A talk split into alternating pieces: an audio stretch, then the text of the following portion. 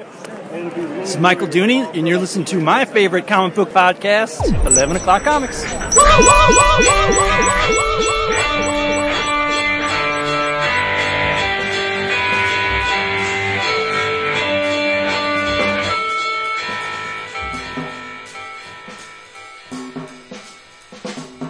I say we roll with that. That's a beautiful I, one. I, I like that a lot. I heard a little bit of an echo, but I like it a lot. There was a tinge, a smattering of echo. But that's okay. Hey, you're the producer. You work with it. That's the. You're I'm happy, not, I'm happy. I'm not going to kill the audio level. Whatever space it expands in, that's what we're getting. Yep. Is it a particle? Is it a wave? Is it both? Yes. The answer is yes. Hey everybody, it's 11 o'clock comics, episode 817. Mm. Yeah. And I am Vince B. You are Vince B. I am David A. Price. Indeed, you are, for you are both part of my damnation army, for I am Nurgle. Wow, you're a bad man. Yeah. Yeah, you've been around. You try to get, well, we'll get to it, but you try to stick your tongue Yeah. someplace it shouldn't be. You're not Nurgle. You're Jason Wood, everybody. All together, as if you couldn't tell by Jason's intro, we are going to talk about the book of the month, and it is John Constantine. Well, let's just say it the way they do in, in Sandman. John Constantine, Hellblazer, Volume 1, Original Sins. And how did we stumble upon this for the book of the month? Does anybody remember? Yes, I do. Uh, we um, we have a Google form, and the October form will be up uh, probably by lunchtime tomorrow. That um, our patrons can uh, throw up suggestions, and when they do, they'll um, they'll tell us this is what I suggest, uh, and at the end during the month by the middle of the month, we uh, take the suggestions. We have a long running list, so we can see if somebody mentioned something repeatedly over the year. But uh, we check it out, and the three of us decide on which one we'd be interested, uh, would be most interesting for the folks to listen to as we discuss. And that's how you can participate. Vince will give you all the deets on the uh, getting to the Patreon. But uh, this month, we are talking, as been said, John Constantine Hellblazer, Original Sins, the first volume, the first uh, nine issues, plus uh, some Swamp Thing, um, spinning out of Swamp Thing. But uh, yeah, um, so like I said, Vince will tell you about the Patreon, but join in, and you too will be able to uh, throw some suggestions our way that we can uh, discuss in future months. Yes. And and you can be very adamant about it too. If you have something you think we absolutely positively must read, do it in all caps. Like they do on the internet. and then then we'll do it. That'll But, work. No, just head on over to patreon.com slash 11 o'clock comics. One, one, no apostrophe. Take a look around. Uh, here's the deal. The patrons support us. That's the whole mechanism, right? They, they, they fund our, con going and our extracurricular activities and they, they make the whole, um, streaming thing or downloading thing possible. Um, but they give to us, so we in turn like to give back to them. And each and every day, the feed is littered with comic book pages, um, audio, video, polls. You, like David said, you can um, weigh in on the book of the month. Uh, I've been putting up vintage fanzines to download. So good. And there is a shit ton of Bernie Wrightson, like vintage 71, 72 Bernie Wrightson, Barry Windsor Smith, Michael Kaluta. Um, there's just a ton. Jeff Jones. And these, these are um, out of print fanzines. Nobody's losing any money um, by these going up. I, I consider it um, my job as a historian of sorts to make these things available to disseminate this vintage information because it'll only go away if nobody reads it, right? Uh, and as we always like to say, the the absolute best thing about the Patreon is the dedicated Slack channel where we huddle en masse every day, 24 hours a day. We just talk about everything comics, movies, podcasts, toys, um, relationship issues, uh, how you feeling, stuff. It's it's just um, we're all family, and everybody lets it all hang out in a wonderful, wonderful way. And then Jay Tomio writes a thirty-two thousand word post on the glory of uh, GI Joe or the glories of GI Joe. So uh, yeah, if you want to see what all this is about, we love them come on over patreon.com slash Rooney 11 o'clock comics 1 1 no apostrophe we would love to have you you get a ring too although it's not on your finger Yeah. It's truth. Yes. I have a thank you, by the way. Speaking of our patrons, what is this well, one of our our longtime supporters and patrons, Mr. Davin Pasick, oh yes uh, mailed me he- a copy of Dynamite Diva: One Eyed Wild Ride. wow Awesome. Jasper Jubinville's collected tome. Uh, it is glorious. I'll get into it maybe later. We'll see. Uh, at some point, I will certainly get into it, but I just wanted to make sure up front to give him a hearty thank you. It was very, very sweet of him, and uh, much love to him. nice it looks very good We'll try to find your copy at uh, New York. oh yeah i'm sure sure they'll have it somewhere that's no biggie You know what is Biggie, though? Whatever it is you're drinking. not really i'm just drinking cherry cherry limeade water because Oh, tomorrow is the trip to your house. And I don't want to be That's feeling right. all freaking bloated and pudgy and nah. any more than usual. So uh, I'm not going to imbibe tonight, but I'm sure tomorrow night will be a different story. That's what's up. Yeah. That's be all up. relaxed and shit. We'll be recording mm-hmm. tomorrow night for the patrons, the bonus stuff. Sure. You're, you're going to get hours and hours part. and hours of New York Comic Con bonus stuff. So say we all. Yes. Are we bringing the heroes pins, what we have left, to New York in case we run into somebody? It's, it's not heroes, but I mean, we, we no, can, that's what I mean. But we have some stock left over. It's not. They're yeah, only. we, we can do that. I mean, aside from what we're going to put in the the packages. Um, yeah, we, we can Yeah, do that. Cool. All right. So here is the deal. It is the book of the month episode, as we said. John Constantine, Hellblazer, Volume One, Original Sins. Hellblazer 1 to 9 from 1988, also including Swamp Thing 76 and 77, written by Jamie Delano, the bulk of it. Obviously, the Swamp Thing stories were written by the great Rick Veitch. The thing is illustrated by John Ridgway, Brett Ewins, Jim McCarthy, Alfredo Alcala, Rick Veitch himself, and Tom Mandrake. And the color art was provided by two big names, Lovern Kindzierski and Tatiana Wood. What up, cuz? Yeah. Yeah. Wow. Can you I imagine? guess, if- uh, Dab, I guess Vince figures since he's not drinking anything tonight, he didn't care what we were drinking, but that's cool. You know what? You can tell me what you're drinking. again, I see the bus. And it's early still. It I'm is. drinking coffee. Oh, well, thank you. Hey. Right, but we got to get to Dap, though. Because Yes. Dap's drinking something. I hope. I mean, yes, tonight I am. I, I thought about it, uh, but um, I'm finishing the glass of wine that I started with dinner. I am uh, enjoying um, Seven Deadly Cab from Lodi. It's a Cabernet Sauvignon, and um, it actually ain't bad. It, it was I I just I grabbed it off the uh, j- just on a whim. It was I hadn't. It's one of the few things, not one of the few, but it's it's. I hadn't tried it yet from the store, um, and I don't remember the last time I might have seen it. So the uh, it wasn't necessarily a label purchase, but I figured, you know what, I haven't had a good cab in a minute, so um, let me try this, and I lucked out. I'll uh, I'll, I'll I'll be uh, trying it again soonish, not tonight, but uh, sometime when I get back. But I have to go to the store tomorrow to bring something to tomorrow night. Nice. You're stuck in Lodi again. Oh, yeah. There you go. So, Vince, Hi. when was the first time you read this material? Come on, son. Right? I bought these off the rack.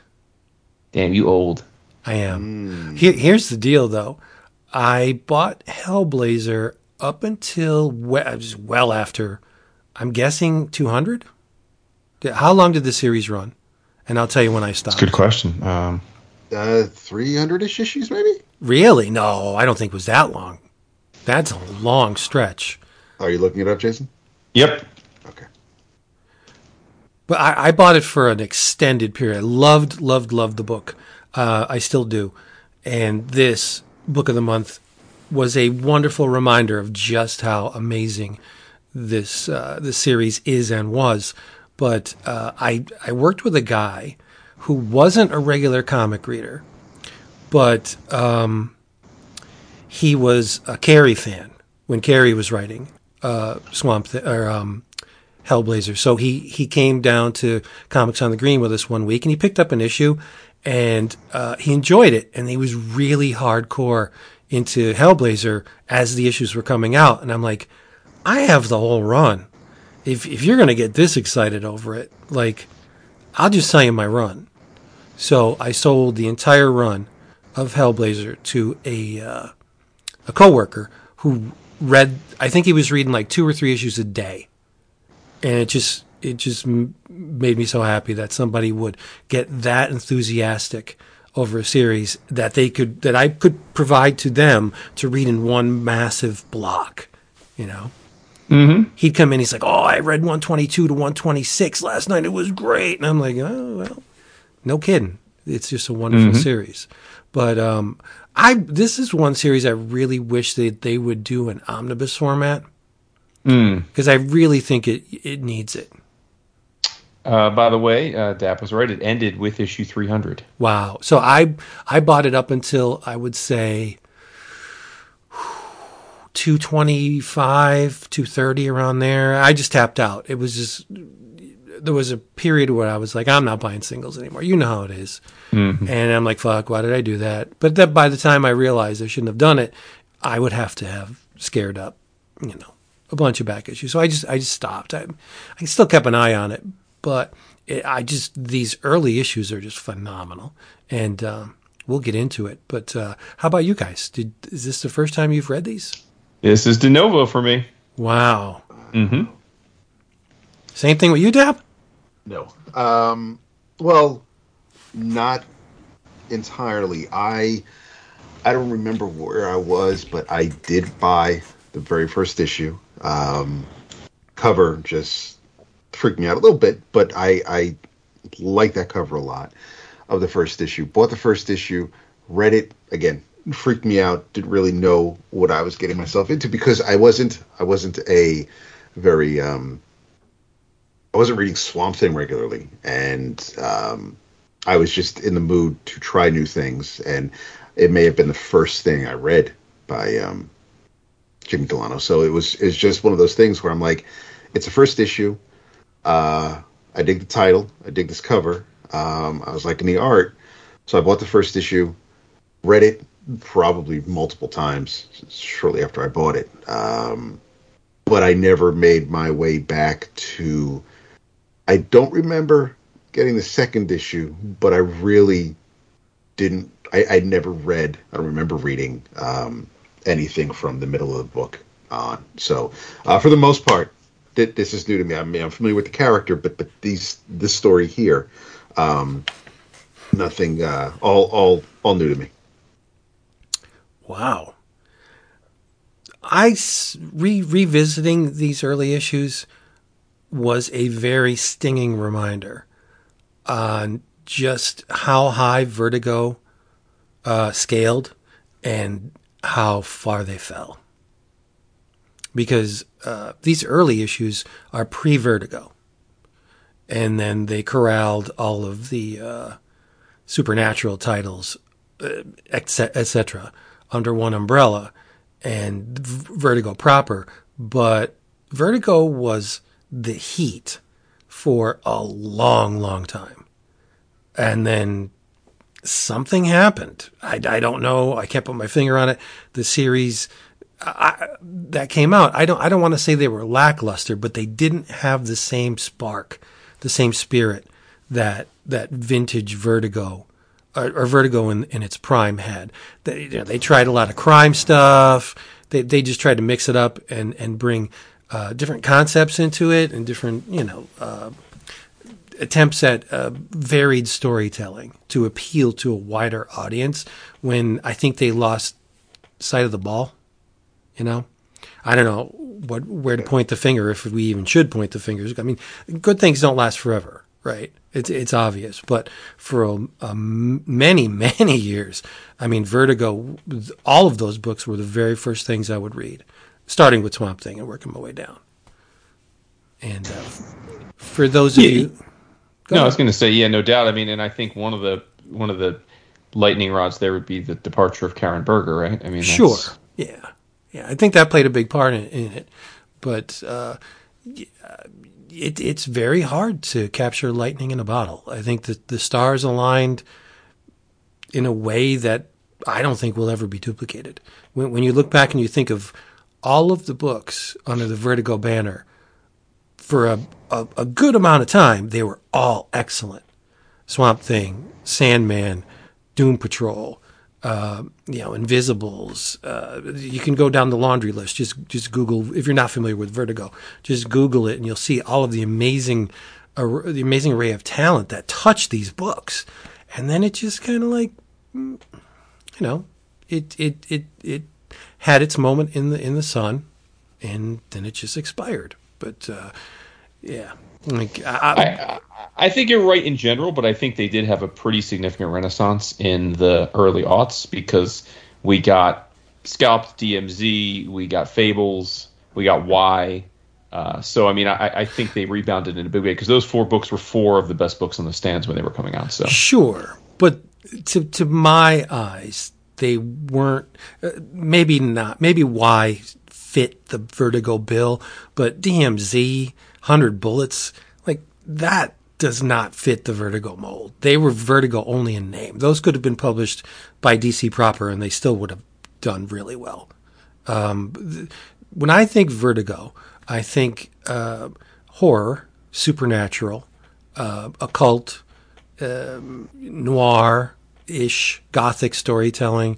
Um, and yes, there were things like um, the the various miniseries that they, they tried o- over the years that you know there was a little bit of wiggle room with the original Vertigo template, but um, they still had a, an undercurrent of, of darkness that fit. But this guy, I, I, I, they they almost lost me with with that array of books. Like um, what was it, Northlanders? The Yep. um, like, it just didn't seem cohesive with what the publisher, what, what the imprint had established in the in, initial. Yeah, it was more like they were trying to be a, an image with you know where, where they would have some creator-owned books, not necessarily creator-owned because DC's still publishing it, but yeah, it, it was it was much different than the original, the initial British invasion. There was uh, there, there was Well, that, that's exactly what it shift, right. That's but, exactly yeah. what it was. and I, I, I bought I bought a lot more Vertigo minis than I did ongoings. I bought I bought Tattooed Man, I bought Black Orchid, I bought uh, the the first. But it's funny, I read very very little Sandman, maybe a issue here or there, or maybe something in an anthology. But I read the shit out of the High Cost of Living miniseries, and Right. I it's but yeah, I, I really enjoyed the Vertigo minis, but um and and I'm it's I'm, I'm glad Hellblazer made it to 300 issues and and Sandman went on as long as it did. And, and I'm glad that there were some nice long Swamp Thing right? I mean and, and that's had multiple writers and and uh and, and everybody it no I'm not going to refer to it as that but it, it's I just I I do I do have a fondness for the even though I wasn't a voracious Vertigo reader I I there's a special place in my heart for for that original run that that original Right. print. I think um, Fables is the one book that you could imagine launching with the other initial Vertigo titles. I think Fables would have been very much at home with those those books. But um, I mean, it's it's all uh, perception, right? Uh, if you, I'm sure if you started with Vertigo when the when the publisher when the imprint began, yes, you're going to look at these new books and say, well, this, these are strange. They don't they don't walk the same walk as the early stuff. But if you came into it with fables and hundred bullets and stuff, you'd be like, hot damn, these books are great, and and they were. So, who am I to say? Yeah, well, I, I think the important p- distinction is that you i there was a there was a an, an era between those two, and then there was a Vertigo era, which would I think we can call the final Vertigo era after that that group of books. So they they they, they were Vertigo at the beginning, the amazing, and then they had I think a down period, and then they had a renaissance, and then they ended on a whimper. Yes, sadly, but Yeah. um, uh, c'est la vie. Such is the way of life. You didn't even mention Preacher, by the way, is Yes, well, you know, preacher fits fits the template very. well, yeah think, another too. one of the OGs. Yeah, yeah, yeah. Um, and for you listening at home, once again, we we are having that persistent and very aggravating audio problem. But uh, rest assured, we're going to kick Skype to the curb and find another way to do this because it ain't working out. It's not you, it's me. So, right? That's what you say. So let's get into the book. Big picture. One of the things back in the day that was was uh, bounced around the shop because the Vertigo books were the heat back at the shop. Everybody read them. Everybody talked about them. There was um, from Constantine's original uh, introduction in Swamp Thing. People thought they were clever and would use his initials, JC. Oh, he's Jesus Christ. And as the character progressed, uh, we found out that the dude is anything but. he is uh, definitely not cut from the same cloth. But one of the things that I think is unfairly applied to the character is John is is widely regarded as a bastard, a complete bastard, and I've never felt that way about him. I I I think he's anything but. I he's he's a flawed human. He's he's he's he's layered. He's not. Yes, people refer to him multiple times in this book as a bastard. He, he self admits that, that he's a bastard. He can be a prick, but he's still he's I he's he's not a paragon of virtue, but none of us are. So I don't I I I wouldn't really refer to I wouldn't refer to him as an anti-hero the way you know other characters are but he's he, he does what he does to get the job done and he's he's made mistakes. He feels guilty about it. Everybody that he's i mean you see how wrecked he gets over the fact that you know anybody who's in his orbit ends up getting hurt and and it's it it's heartbreaking but um i i think part of me wants just to think that it's it's kind of for the greater good, and that's not. I mean, that's, go ahead. I know. I think he's incredibly pragmatic. He he's the definition of pragmatic because he does things. Maybe he does. He, he he's not happy to do, but he does them because he knows that they're uh, the fast track to solving the problem. He doesn't usually have a whole lot of time to seek alternate avenues of coming to the conclusion. He does what he has to do Yeah. in the time frame, and he gets the job done. He's the type of person who he will not have someone do anything that he himself won't go through. So, if, Right. and and whether you know that's putting himself on the line, or obviously, yes, he he he does have friends who are have abilities that are beyond John's, and therefore, you know, I'm talking about homeboy who was plugged into to the radio. But it, it's there's yes, and unfortunately, that didn't go the way anybody planned. But as far as you know, the the spells, the facing the demons, the yeah, yeah people do get hurt in his wake, but he's still, you know, like- like I said, it's just he's he's the person who I, I guess he feels like he's the person who needs to do it because anybody else would just fail miserably, and and it it, it just needs to be on his shoulders to make sure it's done the right way. Unfortunately, there may be some casualties, but uh, or some collateral damage, but he's kind of the best person for the job. Yeah, maybe uh, he, he's a guy that is that is literally haunted by the ghosts of Yes. people he's quote wronged or misled or manipulated. And loved and just yeah. Yeah, yeah. So, so, so that um, it's fascinating that you led with this because one of the notes I have uh, as the, I guess the, the closest thing we have here to a, a Constantine noob. I mean, I've read some Hellblazer before, just not this stuff, um, but certainly don't profess to be like deeply rooted with the character. Is that uh, th- one of my issues with with this was that they keep telling us what a bastard he is, and, and I don't find him to be portrayed as very morally reprehensible and, and I, I, I like I and I that's I felt that about him in in in other times when I've seen him and it's been like oh he's such a bastard. And it's like I in in all the stories I can recall I never really see him acting the bastard unless you call loving and leaving them like one night stands and stuff as being a bastard sure. But but like I, I feel like this is one of those things where the comic writers of him it's like you never it's like the person walks in and tells you how smart they are. They're probably not the smartest person in the room. Yeah. like i feel like they go around telling you what a prick constantine is. And it's like uh, not really. Like maybe you got to stop telling us and actually show us him like i want to see him be despicable like I, I i don't see it very and i'm not saying it hasn't. i'm sure there were parts of the 300 issue run Yeah. where he did absolutely despicable things so this again could just be my my being a noob but but uh, but certainly here they go out of their way to set him up as this despicable person, and I, I don't, I'm with you. I don't see it. I don't see evidence of it. Well, I definitely think that he capitalizes on his reputation. He uses the fact that he's regarded as a bastard to his advantage. Um, but in acting or playing that role, I, no, I don't see it either. And and I think part of the reputation comes from the fact that the the magical community is well aware of the people uh, or the beings that he has sacrificed to complete whatever it is he's he's doing at the time. They know, like Zatanna knows.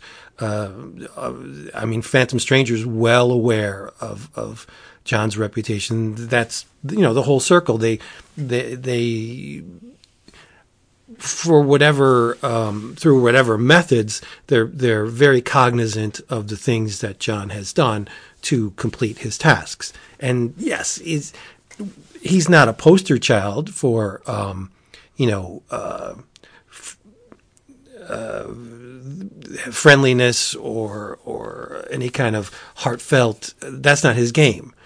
He he laments the fact that he had to use his one of his friends as a vessel to trap a demon and have the guy walled up. but he, it, does he relish the the incident? Uh, I'm not. I don't think so. Yeah, I, I think he's very much well. Not to get ahead of ourselves, but when confronted by all of his less than happy endings uh, in in the the form of the ghosts of people that have fallen uh, within his I don't want to say care, but but uh, in his machinations they've they've died. He's he's haunted by them, and they're on a train, and he just runs out of the car. He runs out of a speeding train car, gets totally fucked up, broken bones, which leads to something of major importance, not only to this book but other books in the DC universe. And and he he had he's just I, I don't know if it's grief or if it's a, a, a unwillingness to face the things that he's done, but he just got out of there. Like, pew, like who runs out of a train car? Oh, I forgot I was on a train. How the hell can you forget you're on a train, dude? The landscape is speeding by in the windows, and you just pew, you ran out the door. Okay, uh, yeah, it's. I think he's a very, very complex character. One of the best, actually, and um, you can thank Alan Moore for that, of course. But this. Oh, and and and Gordon Sumner. Yes, he was modeled after Sting initially. Gordon Sumner. Uh, uh, it's kind of hard to get away from the B movie. but yeah, uh, so let, us get into it. Uh, it's, I, I don't know. e- Either of you read the OG Swamp Thing? Yeah, yes, wait, but the- not the- not to the, not through to this point. The Wainwrights Oh. and stuff, or the No, that I'm uh, okay. The Alan Moore Well, Swamp Thing. we read. Yeah, I mean, Yeah, of we- yeah, of we- course I've read we- that, but- we read but the I first read Alan it. Moore book uh, for book of the month. But beyond, but yeah, getting into the the when Constantine's introduced, no, I I I was I may have glanced, but Swamp Thing was constantly selling out at, at, at the shops when I was going. So well, that's a good sign. Absolutely Look at that. Yeah. Seems like your shop needed a better order management system, but word up. It was the 80s, bro. Sl- slapped in the face by the tuna. yeah. So uh, let's do Um, it. so so let, educate me on John Ridgway because I don't know that I've ever seen another John Ridgway comic. oh boy. Uh, And it's funny because I think of Steve Dillon when I think of this, and and I and Ridgway looks a lot like Dillon to me. Wow. predecessor. For real. Yeah, Oof. in the faces and stuff. Sure. Uh, okay, uh, maybe. I, I I don't think um, Ridgway is as elegant as Dillon. Well, that's why I've heard of Dillon and I hadn't heard of Ridgway. I'm sure. Well, no, this, that was one of the points I wanted to make. Um, Ridgway is is not an elegant draftsman, uh, but that's not a. I, I'm not. I'm not damning the man. I think the the rustic rendering that is on display in this. I think he is one of the best choices they could have uh, made for this series. I, I, I don't I wouldn't want to see anybody with any kind of um, uh, obvious stylistic tendencies. Like uh, maybe Sienkiewicz could have pulled it off, but oh, sure. yeah. Uh, I, Ridgway's in the same roughly. Ridge, Ridgway's obviously not as expressive or experimental as as uh, uh, you know, but I think the way he just barely there's it and just uses the necessary lines. He does get a little noodly and, and, and dense in some spots, but it's all to the effect of the the image. Um, put it this way: if if I were going to pick somebody to illustrate the Wicker Man movie, I would choose John Ridgway. He's got he's got that that um, backwoods rustic uh, paganistic, uh, threadbare style. I think he's phenomenal, but he's not flashy, right? But anyway, I think Ridgway did a lot. He did a lot of British stuff, obviously, uh, before this. None of which I was familiar with. I think he even did some some Doctor Who or something. Um, but other than that, like it's definitely 2000 AD. Um, nothing extensive. Like t- to be honest, this was the first time I had seen his work. Okay. Do you like his style? Yeah, yeah, no, for this, sure. I uh, like you said. I mean, I think it's it's in this setting, it worked fine for me. Yeah, but I just wasn't familiar with him. That's why I asked because uh, it's not too often I come across uh, a comic artist, much less one that did seminal work that I just wasn't familiar with going in. So There's definitely a British sensibility to his his page layout and uh, page and panel layout. Uh, yeah, I'm I- looking. I- he's done. It's almost all British stuff. Like you said, he he did a crap ton of Doctor Who. Like you said, he did a bunch of Judge Dredd, uh, some Strontium Dog, some Vector Thirteen, uh, and uh, a huge run on Commando. So there's a marked difference between the British approach to comics and the American approach. And I would love to just, if I had infinite time at my disposal, I would love to just find what the thing that, that differentiates the two. Because, I mean, panel layout and page layout, there's, you know, stylistically, there's only so much you could do. Yet you can tell immediately if there's a British artist on a book as opposed to American. You know. And but what is it that makes you know? I, I don't know what it is. But I, I would love to just just sit down and research and, and just look and compare and, and contrast and just find out what that magic quotient is to the, the British approach to comics. And I would bottle it. there's a there's definitely a density to British storytelling. They don't mind doing multiple multiple panels, you know. Um, yeah, that's true. hmm and they they have a tendency to to shift the baseline. They'll they'll they'll skew things and and twist panels. Where yeah, you see that in American comics, but I think there's a bigger tendency to do that in uh, UK books. But whatever, we're getting off track. Um, the, I think visually this book is stunning. The only bad thing about it, you know what I'm going to say, is the cover. I think the cover's horrible. and for those of you who don't know, it's Jim Lee. Yeah, I agree with you. It, it's definitely a a remastered, um, bugged out edition. It's uh, it it's yeah. It, it I'm not sure when this particular volume was. Uh, this was published. I think 2011. Uh, yeah, I think you're right. Um, but yeah, it's. It, I mean, yeah, it's it's fun. You know, DiDio and Lee were co-publishers. Um, but yeah, it's it's. I don't care for the cover at all. It, it's. I mean, I get it. You know, Jim Lee, he's he's the head of DC. By all means, you know, we don't get to see interiors by him anymore, really. So of course we'll we'll, we'll get covers. But of of all the people in comics, there is. I would never ever say, oh. I, Yeah. I would love to see Jim Lee draw draw draw Hellblazer. That's just it does not does not compute. I, I, it's it's it's one of those things where it's like, hey, if you never got to see it, here it is. But it's still, and especially the first volume, it's just it it's it it really it kind of just weirds me out. Hey, just put the Dave McKean painting for the first issue on the cover. Yes! Boom, you're done. That says everything you need to know about what you're going to read. Yeah, I love that cover. yeah, yep, yep. Uh, this book is is is broken up. I mean, it's nine issues plus two, so there's a lot of ground to cover. And uh, I'm, I mean, if we go deep, we're going to be here for like four hours. There, there's a lot of things uh, happening, but I think the first arc is brilliant in that it sets up everything, literally everything to come.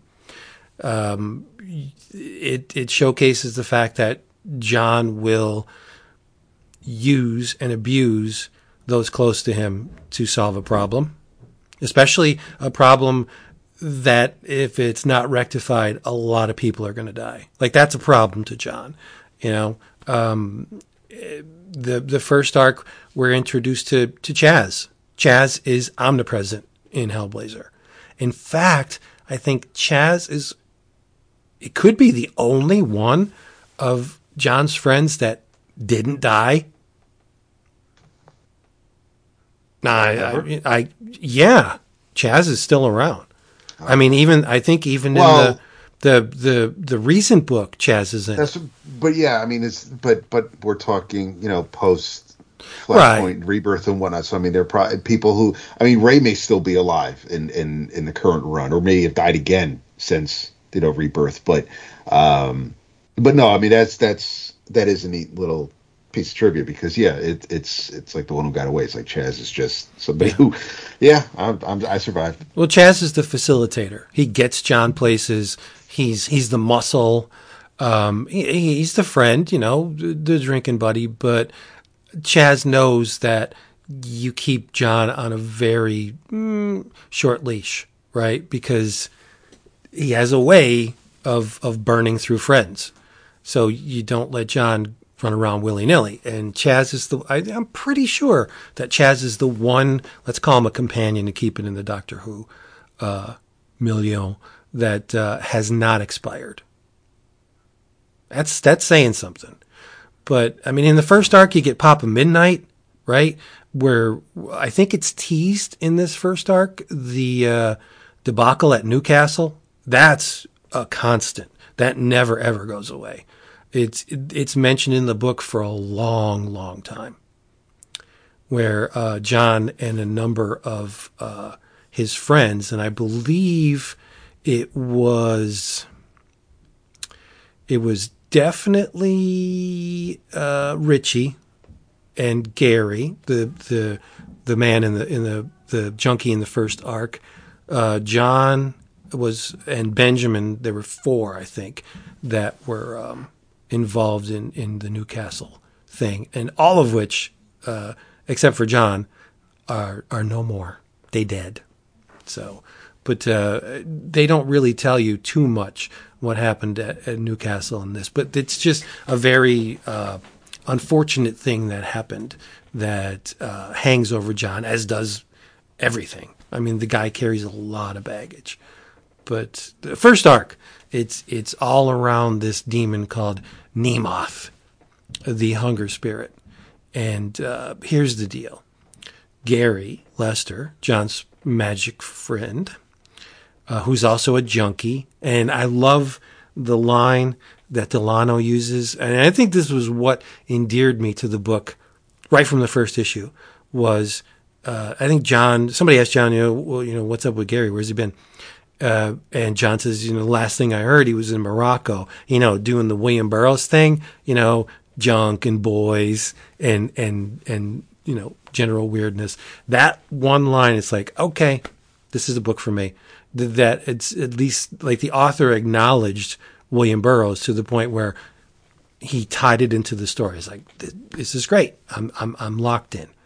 But uh, Gary, um, being a magic user, uh, he stumbled upon a young boy uh, in the Sudan, I believe, and um, the he exorcised uh, a demon from this boy, and now the kid was tattooed and had his tongue severed for good reasons. The uh, the the tattoos would bind the demon, and his cut was his tongue was cut to prevent um, the thing within him from from cursing uh, those who attempted to intervene. So he's he's mute and he's tattooed, and the kid was I think uh, sold into slavery for a, a, bag of tobacco or something like that. So you know, not not not a happy feel good situation going on. But uh, Gary uh, tried and succeeded in exorcising the demon from the the young man and trapped it in a bottle. Now remember, uh, Gary's a substance abuser, uh, and part and parcel of that affliction is that it's it's a, an unceasing need for more, which unfortunately the demon Nemoth, um, that's his stock in trade, right? So uh, Gary's not too sharp, and uh, well, he was uh, wise enough to know that that John could possibly help him out, but he was stupid enough to mail the bottle to the states where John was at. And uh, as things would happen, the demon um, gets released from the bottle, and all sorts of nastiness ensues. Like uh, people just can't get enough food. This one guy is in a restaurant, and he he actually starts. He, can't. He's he's gorging himself on on everything. Just can't get enough food, and he starts to um, attack the patrons and start you know trying to eat uh, a fetching young lady and when the you know the EMT guys get there, he's dead, but it looks like he hadn't eaten for like months. He was emaciated and thin. That's the deal with Nemoth. The the hunger it it it multiplies, and you just cannot satiate that hunger. Um, and when there's one guy uh, eats his comic book collection. so stupid. They're yeah, a little meta, a little little wink, wink. Yeah, like it's so dumb. They they show him ah, rah, rah, he's eating his comic books. but uh, the the crux of the biscuit is hunger, need, right? And uh, it's it's it's an odd pairing because they they also introduce or Delano also introduces ayahuasca uh, they don't. He doesn't specifically say ayahuasca, but he John travels to the Sudan to get to the bottom of, of stuff, and he meets up with a an old man, the one who trapped the demon and the child in, in the first place, uh, and they do a, a, a ritual with a root. And when you say root, it's got to be ayahuasca. And John trips balls with the old dude, and uh, comes to the conclusion that you know he's got to do what he's got to do and and uh, track down this demon. And this is where Papa Midnight comes into it. So not only do you have uh, ceremonial magic, but you have voodoo in this thing too. where Papa Midnight uh, makes a, a very lucrative living on um, the squared circle, fighting, but it's not um, the living that do the fighting in the squared circle. He, makes zombies, and he has them beat the shit out of each other, and people bet on them. this book is just loaded, loaded with uh, reprehensible characters. uh, and so there's another um, long running, relatively long running thread is uh, Emma, which was John's love interest. Uh, she e- expired as well recently, and uh, but she's not above helping out her own her old squeeze. That's the thing. The ghost of Emma uh, visits him. There's Sister Anne Marie, uh, Benjamin, and and Frank, and these are all people that have fallen by the wayside in in John's escapades. But long story short, through uh, Papa Midnight, uh, because Gary's a junkie and he has that that need, John uses that overpowering need uh, for heroin as a beacon to attract Nemoth. And this is the first glimpse, at least in the long running series proper, where uh, we see that John will do exactly what he has to do to to uh, close the door on whatever situation he's in. He uh, Nemoth inhabits um, Gary's body in the form of um, a disgusting mass of of uh, bugs, flying bugs. Just it is, it is really uh, stomach churning. I think anyway, um, and he does the the tattoo, um, and the Gary's walled up and never, well, at least not in uh, human form, never to be seen again. That's the entirety of, of the this first arc. I don't know how many issues is this run. Uh, f- three, four. I don't even know. Uh, I'd say four. I, I don't I don't know if the breaks are that easy to figure out, but I think four. Yeah. One thing I found very surprising was the sequence where the Catholic priest is uh, falls under the, the sway of Nemoth, and he uh, approaches the the uh, the crucifix and starts eating Christ. Like that was a, I thought that was a big deal because when you look at what uh, the incident that bounced Rick Veitch from Vertigo, where he had uh, a story where Swamp Thing was reanimated as the cross on which Christ was crucified, they wouldn't let him do the story. Remember? Oh, is that right? Yeah. I oh, okay. it was the issue was scheduled to be released around the same time that the original Tim Burton Batman movie was coming out, and DC did not want any kind of negative um, publicity, so they squashed the story. And Veitch said, "Well, fuck you, I'm done, I'm gone." And I think Swamp Thing reanimating as a cross is far less impactful than having a priest physically devour the body of Christ on a cross. Like that is that's something. Woof. And and again, I thought reading that, I remember how I felt back in the day. I was like, well, they'll pretty much go anywhere in this book. There's nothing is sacred. And, I, and then I knew I was home, right? I will say that uh, John does not have great design aesthetics, man. His his dude is laying in bed talking to ghosts, and he's got fucking like tiger striped sheets and cheetah backboard. That's like that was not a hot look even in the '80s, dude. I'm sorry, that was not a look. I don't know. But um, one of the things in this first arc that they do really well is they use the color plates to great effect. They do it later in the the Ghost in the Machine arc, but um, whenever Nemoth uh, enters the scene, uh, there's one page that's really cool. They use a uh, they use the yellow and the blue the cyan plate, and it's a a greenish yellow giant flying disgusting creature that's just overlaid on the black and on black and white line art. And it's just, I think it's it, the effect is just it's easy and it's amazing. I think it looks great. You like you guys like it when they do that? Yes, I didn't realize that's what was occurring, but yes. Yeah. Now that you Well, they don't. it, yeah. They don't use the black plate. They just combine the, the you know whatever color plates. Ah, that's neat. Okay. Yeah, it's cool. Um, how about the guy that's working out in the body factory Yeah, he fists himself. and he's fucking juicing up and ultimately ends up eating his own body? Yeah. That's insane. It's just crazy. Not a good look. No, I mean it's it's cool to read, but you just think about it like and and they preface it with um, you know starving children. Yeah. Now, when I wanted to, I I said this on the Slack, and I didn't get any bounce back, but um, or maybe I said it last episode. It could be, whatever.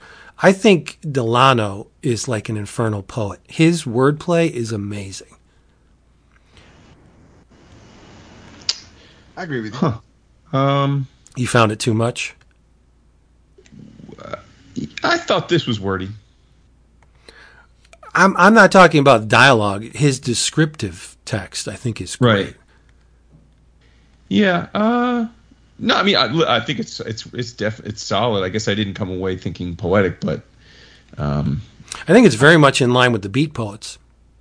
Interesting. Yeah, I know you're. I'm gonna. You're gonna. I'm. I'm gonna lose you there, but it's more Burroughs than it is Kerouac. Maybe it's it's more Burroughs and Ginsberg than it is Kerouac. Okay. But I think it's just uh, astoundingly good. You, you c- you could tell that he carefully manipulated the words. Like he wasn't just picking, uh, you know, descriptors out of out of his ass. He Sure. he- they're they're, they're very cunningly um, shuffled and and uh, chosen. I think it's great.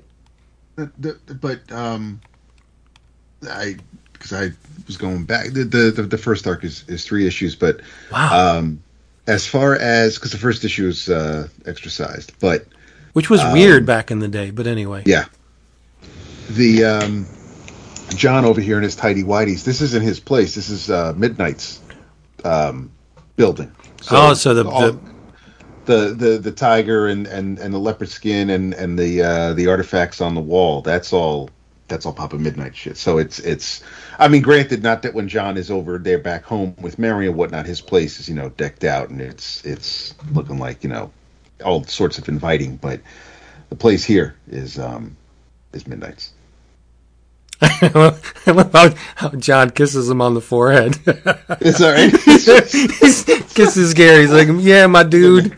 yeah You're good. it's good luck See ya."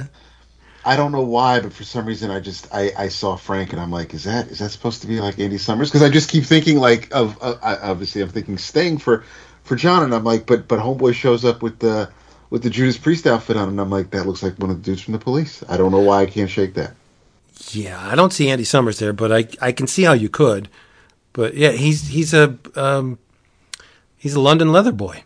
Yeah, To quote some accept for your asses. Uh, we're going all over the place with this. Um, I think I, I, I don't want to rank them, but this first arc is just wonderful. it is. it, it's it's dark and and it, you know there's not much um, there's not too much glimmers of hope in this first arc but I, I think it was expertly played set up John to be uh, to to evolve into the well-known character that he has and it's just, I think it hits all of the right notes uh, it goes into the perfect spaces. And Papa Midnight is relatively a fixture in Hunt in um, Constantine's world. Uh, I mean, he even got a, mi- a miniseries of his own somewhere down the line. So he doesn't go away, more or less. I will agree with you that this arc of the of the three main arcs we get is is my favorite. I, I actually think it's probably in in in order from from my favorite to my least favorite of, as we go. This, my- this being my favorite. Neat. I thought maybe you would click uh, more with the next storyline, which That's probably why I didn't click with it as much because it's a demonic play on currency trading, and I, I mean, I do it for I do. I'm an asset manager for a living, and I think currency trading is boring esoteric stuff. So I like I, I applauded the effort, but I was kind of like, well, I'm like I feel like Delano re- watched Trading Places and was like, I got to do something with that. I'm gonna do that with the demon, a demon pastiche. Well, we got some cool characters out of it, like Blathoxi, the Lord of Flatulence. I don't know if if there was ever a title to have, it's Lord of Flatulence. I do like the demon designs in the second arc quite a bit. Oh yeah, yeah, yeah. But long story short, as Jason said, uh, souls as currency are traded, and because the um, conservatives in the UK look like they're going to win a third term, the value of souls is rising. And John, uh, smart ass that he is, he's cunning, he's devious. He he sows the seed of doubt in Blathoxi. Uh, John tries to sell his soul, and the Lord of Flatulence is like, "Wait a minute, you're willingly coming to me to sell your soul. You can get a lot more for it in a little while, but you want to do it now. What the hell do you know?" And John's like, "Well, I don't, I don't know anything." And, and Blathoxi's like, "Yeah, okay, I'm to take your word for it." He, I mean, John has a reputation in hell for his deeds. That's how f- extensive um, the mythology has spread. So um, John, he doesn't want to take John's soul. He thinks, all right, something's up. I bet you that the left wing's going to win. And he's like, Blathoxi sells off all the souls, put our money into Catholics and Muslims. and of course, it doesn't turn out that way, and the value of souls crashes. So John bullshitted him, and it all comes crumbling down. It's, but it, I mean, it like Jason said, it is just a, a, a very uh, nudge, nudge, wink, wink play on uh, the stuff that Jason does, the currency trading and and and rising and falling values in in in light of world events. That that's what this is. Uh, Well, and also I think that uh, we have a lot of UK listeners, and I wonder if they played along with this book of the month, how they're feeling, because right now the UK is going through unprecedented devaluation of its currency and just named a new prime minister that everybody is fearing was a disastrous choice, and it's like this is all about that, and and with the, with the with the uh, political jabbings is going real world because it, it has as our younger readers may not realize the the the woman that wins the election that is speaking in the comic is is actually that's Margaret Thatcher. She, Yeah, yeah. Maggie So had she a- was actually winning the prime ministership uh, at that moment. I mean, that this, she that wasn't a shoot. That was like a real a real world appearance. So Delano getting in his little dig there on on Maggie Thatcher. Right.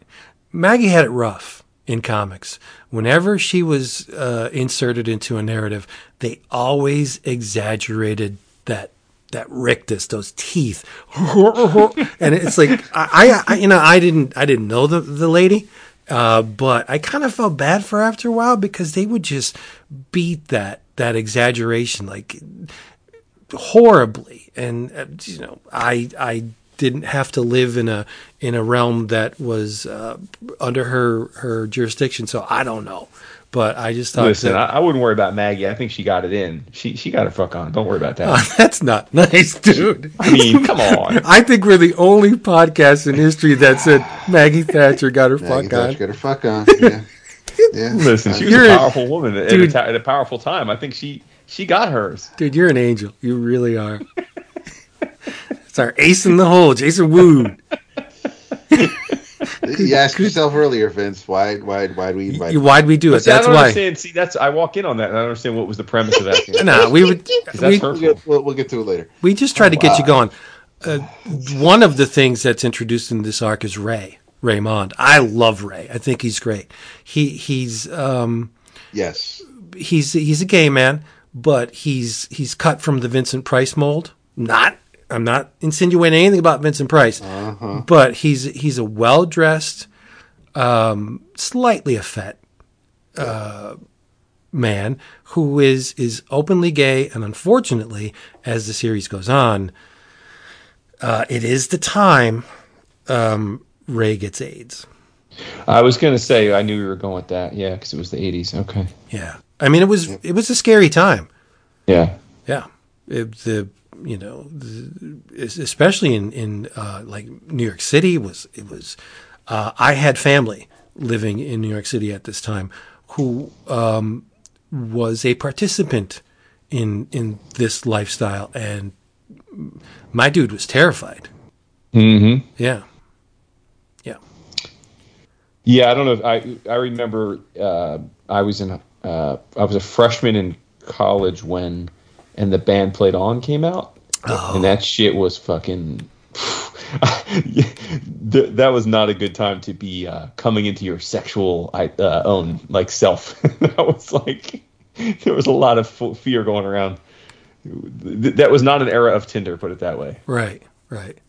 Um, I think the the the best moment of this uh, little story is when John infiltrates the uh, the the uh, traders in their uh, like it, it, looks like a speakeasy. He has to go down the stairs, and he they're all talking about you know the souls and, and cornering the market and all that, and they give him a drink, and it, it I'm guessing it's goat's blood, and he spits it out and he goes Jesus Christ, and they all look at him like, okay, you're not one of us.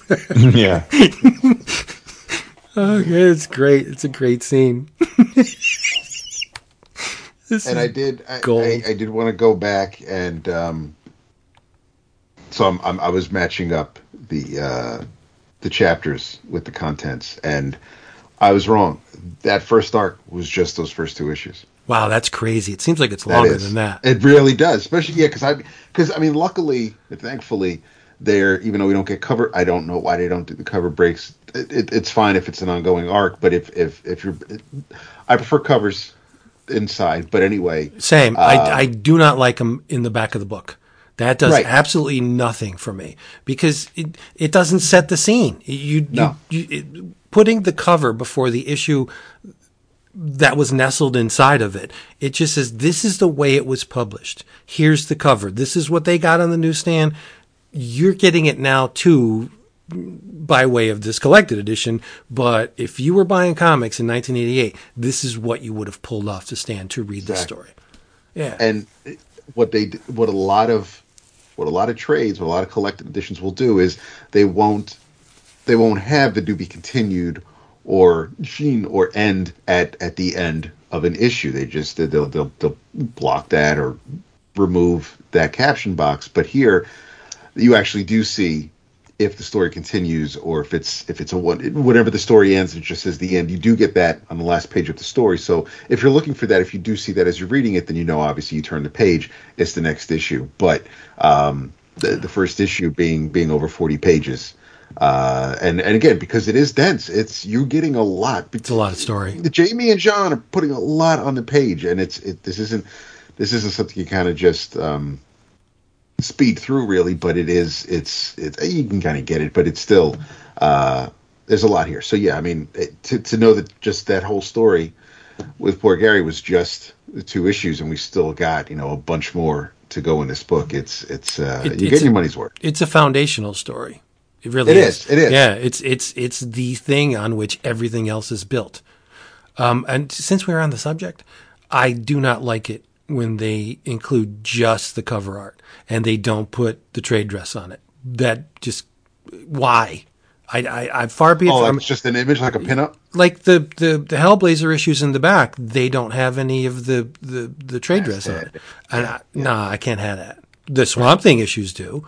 So they're perfect.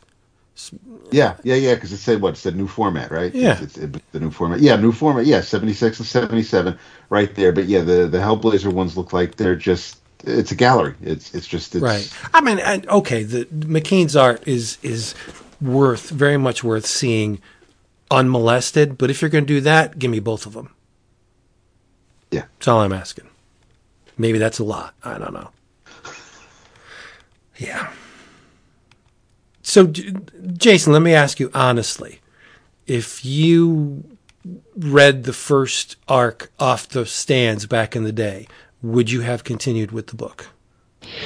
Yeah, that's a tricky one because, um, like as I was re as after I read this, I thought, well, this now that I've read a, a big chunk of Sandman, this was the last of the true early classic Vertigo series that I hadn't read.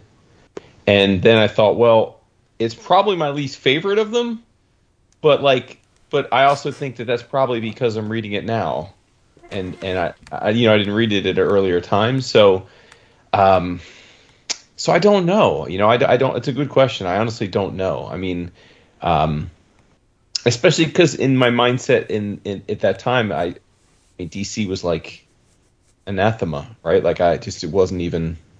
So I I I just really don't know. Uh, I, but that being said, I mean, this is like being last place in a in the Kentucky Derby. You're still one of the fastest horses around. I mean, I I I like I, I, I still think this is obviously.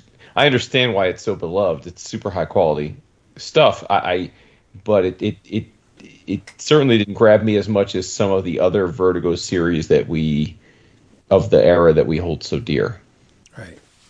And you're totally on the mark about the uh, commentary by Delano about Thatcher, because the last bit of of uh, descripting uh, descriptive text in uh, that arc is uh, John's watching uh, Maggie with her hands up after winning, and he said, "Like I said, there's more than one road." yeah, hell. yeah, more than one road to hell. Yeah, yeah, mm-hmm. it's a, that's a great send off.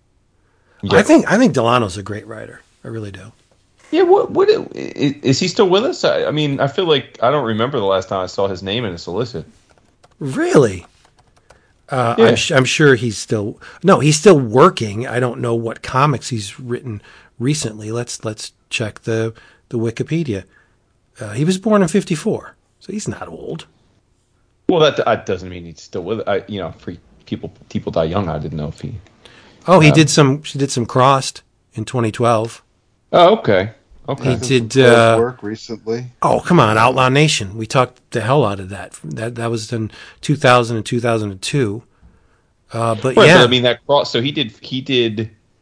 He did six issues of crossed Badlands in 2012, and that's the last thing he did. Yeah, but they're good issues.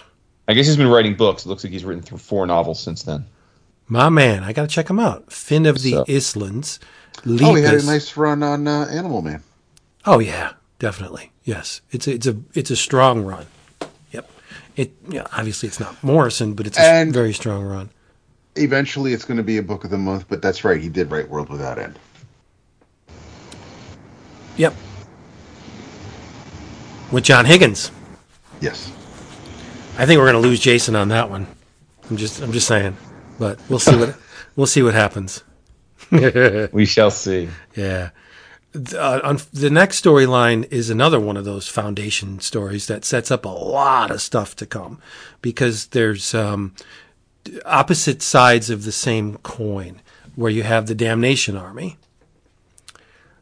Uh, there's a, a, very, very nasty man uh, killing young girls uh, in service of who? The Lord of the Forgotten Realm, Nergal. Nergal's a big deal um, if you've read Swamp Thing, you know Nergal because he was the one that got his claws into Sunderland, and uh, he's he's another one of those characters that that occasionally pop up over you know the the width of the of the series. So you got the Damnation Army, where um, this this nasty person is killing young girls. He marries them first. They're prepubescent girls or or tweens.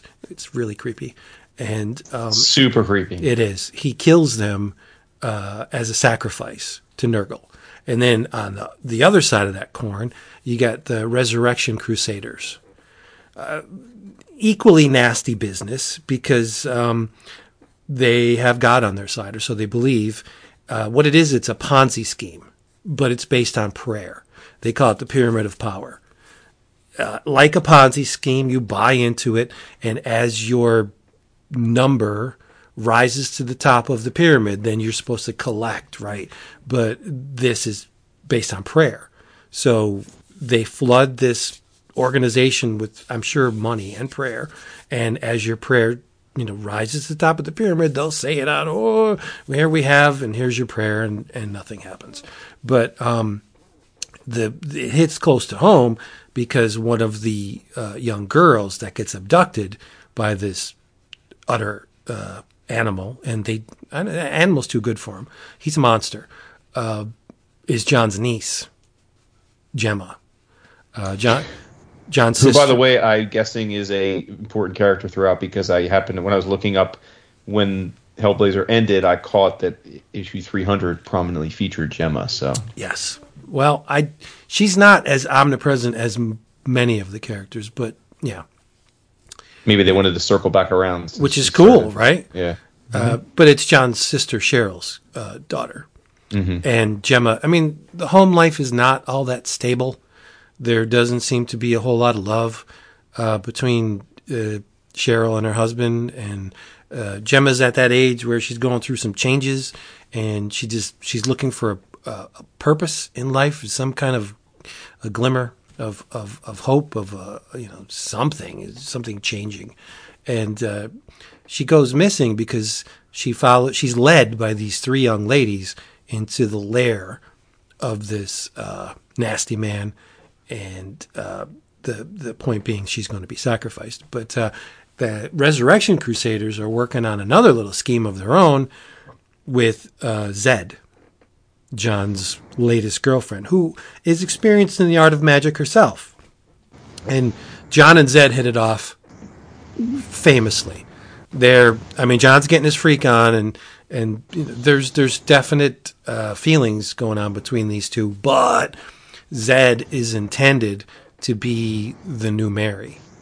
They're going to uh, birth the new savior through her. And as usual, uh, John fucks it up Quite literally. because yes, because uh, in that incident I described before, where John confronts his ghosts and is very reluctant to do so, and jumps off the moving train, he gets all fucked up in the process and lands in a hospital, uh, massive broken bones, and is visited by Nergal. And the the two, you know, make a deal. Uh, but for the deal to go through, John needs to be uh, whole again, in a sense. And here's the kicker Nergal gives John a blood transfusion. And the blood mends his broken bones and gets him all uh, tip top shape. But what that does is it fucks up a lot of stuff for a lot of people. Not the least of which is the uh, Resurrection Crusaders and Zed. It makes things very ugh, uh, iffy for the plant elemental and Abby because what they're trying to do, Swamp Thing and Abby are trying to uh, usher in the next elemental, and for them to do that, uh, well, Swamp Thing, Alex, a plant, and the the the whole biology is different.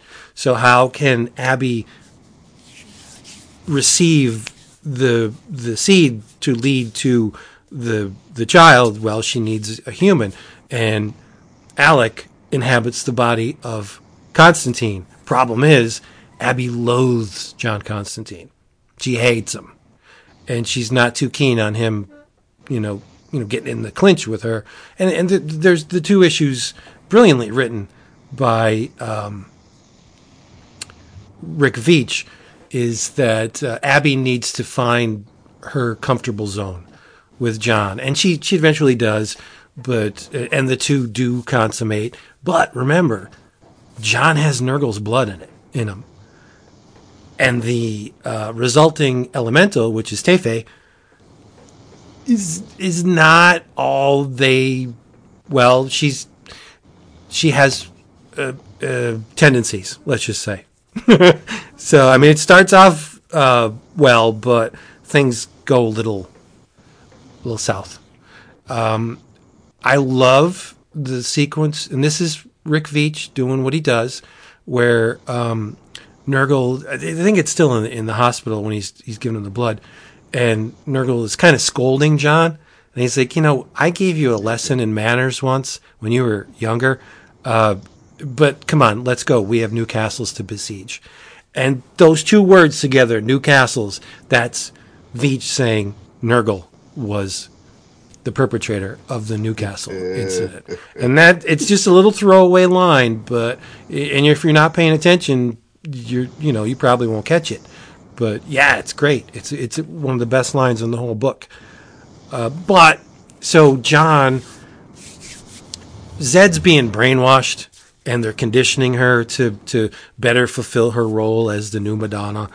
Uh, they shaved her hair and she's she's blonde now and and uh, they they have her incarcerated, just keeping an eye on her. And John finds her, and they have uh, relations one more time. Little out, little little hallway quickie. Yeah, one more time for the road. But in doing so, John puts the kibosh on any chance of her giving birth to uh, the Messiah because now she's tainted by not only uh, a human, but a human whose blood is infused with uh, that of a demon. So it, that's done. There's absolutely no chance of that. And, but again, it's just John's manipulative way, where I think part of him um, was doing it out of out of affection for Zed, but it was Nergal who does not want this thing born. He can't have it because it, it would be a, a a very nurturing thing. It would it would give hope and light to to people, and he doesn't want that shit. So he underhandedly, semi obviously, sends John out, and John does the deed. So they both get. Well, John doesn't get what he wants. Well, he, he gets a little bit of Zed before.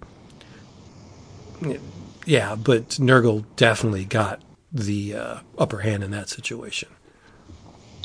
Dude, I love Swampy manifesting from the tobacco. Well, yeah, why not, right? Mm-hmm. Th- this is my entire problem with uh, Swamp Thing in the current DC universe.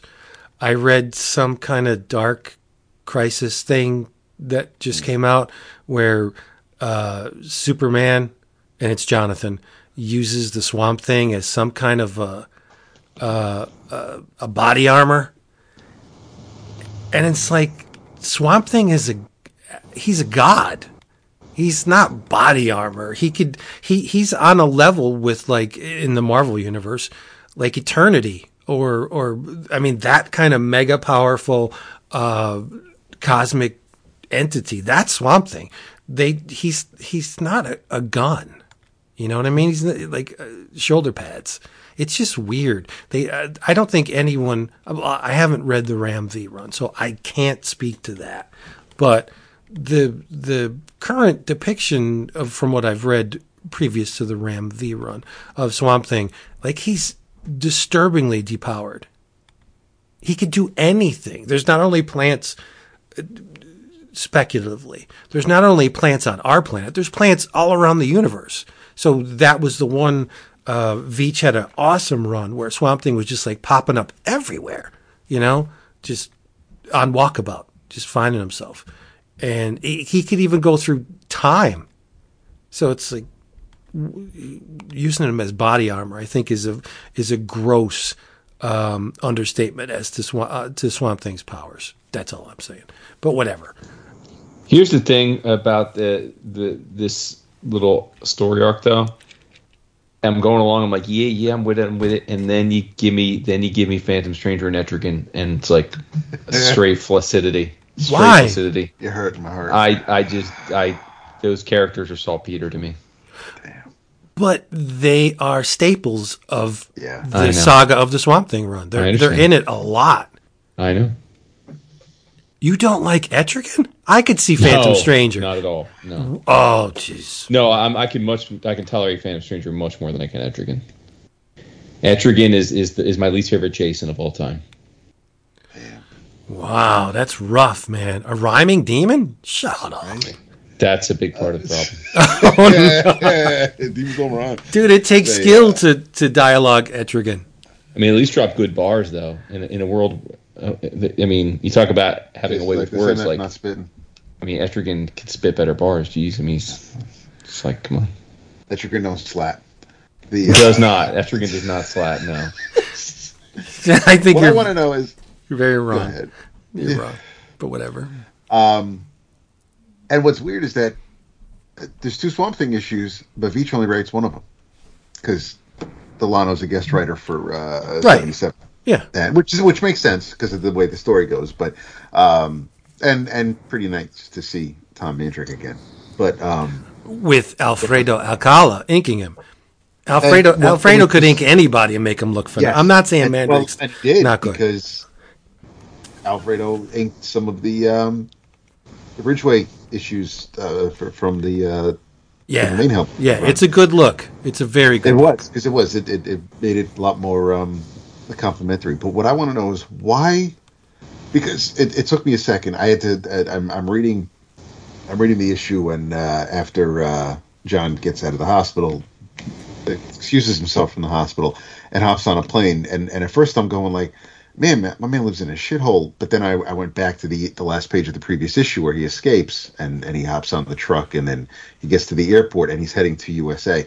And I'm like, who who pissed off Jamie Delano so much where like this is America to him because obviously he was in New York at the in the first arc but but I'm like but but then John goes to the to the bar and, and there's a Gotham newspaper so I'm like yeah okay this tracks but I mean you've got a wrecking ball you've got like hookers asking him if if if he wants to ride. You've got some dude like brandishing a knife hitting a woman and and he just keeps calling her bitch. As someone who got shot and hanging out a car door. And I'm like what the I'm like where is uh, where is this? Where I'm just like Could be Philadelphia. say I know. I'm like I'm like is this supposed to be Chicago or something I'm like trying to I'm like what is he trying to say? but it's and then obviously all this just just to um end up going back home. But it was that was Cockroaches. it was a weird and the money coming out but it, it was a weird it was a weird issue but it was i feel like it was a needed issue because it it did kind of it it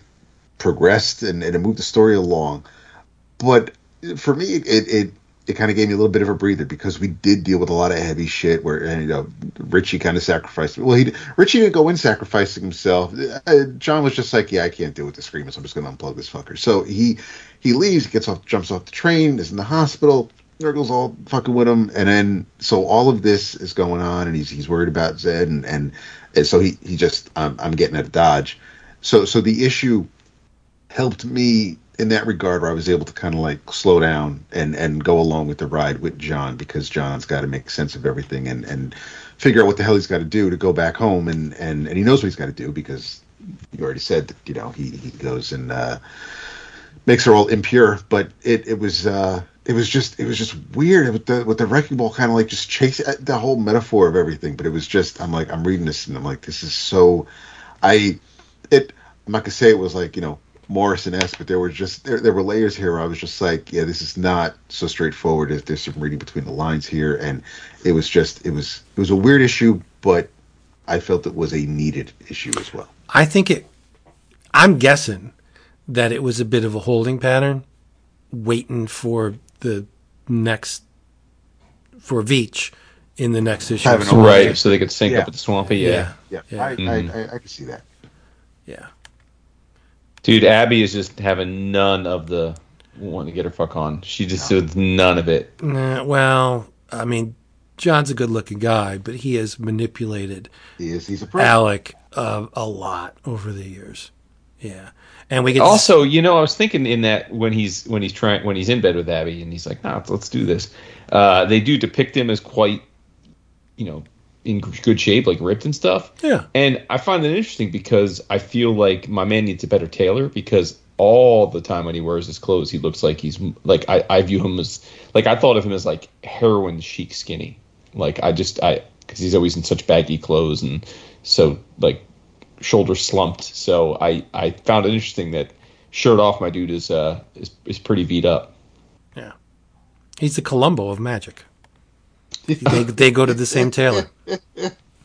I don't think uh, my man Oh, Columbo yes. would look like this with a shirt off. But Oh no, I'm not looking Oh, Zach- underneath the Zach clothes. May, Zach may, you know, Yeah. take the differ, but But we get to see Anton Arcane being uh, punished in hell, which is great. Mhm. Uh, there's uh, Stan Lee makes an appearance. yes, Yep. Funky Flashman. I don't know. I don't know why that's in there, but I it's just so strange. Oh, It's so Stan though. Money, moolah, hard-earned shekels, legal tender, filthy lucre. Like, come on. Get uh, We get it. The, uh, you got you got Jason over here getting a tat. Tattoos while you wait. Over here getting getting Yeah, work I- done on the rear. I, I hesitate to think that somebody's ass would be hanging out right in the front, you know, room of a tattoo office or, or parlor. But whatever. Uh, Rick don't the, shift. He don't care. Veitch is just like fuck it. Nah. Just, you know. the thing that, uh, and this is so Abby too, that she goes to the hospital to visit Matt, and she's looking for a sign to to proceed with the plan, and she picks up Matt's unresponsive hand, and the guy's so fucking skinny that his ring falls off, and she, oh, it's a sign. No, he's dying. That's what it is. The, honey, you, you- you're you're you're looking for things that aren't there. Uh, It's just his ring falling off. But is it? Yeah, I think it is. The guy's nothing more than a skeleton. But if it convinced Abby to proceed, then I guess it was worthwhile. She's a fetching lady. I, I've always had a thing Oh, no Abby. doubt, no doubt. Yeah, strong woman, but that's you know almost stupid to say. Um, I like this last arc just because it's my man Rick, and I love the page with the silhouettes. I love mm-hmm. that page. Mm-hmm. Very simple, but extremely effective. That's Rick. Thinks on mm-hmm. thinks on multiple levels. That dude.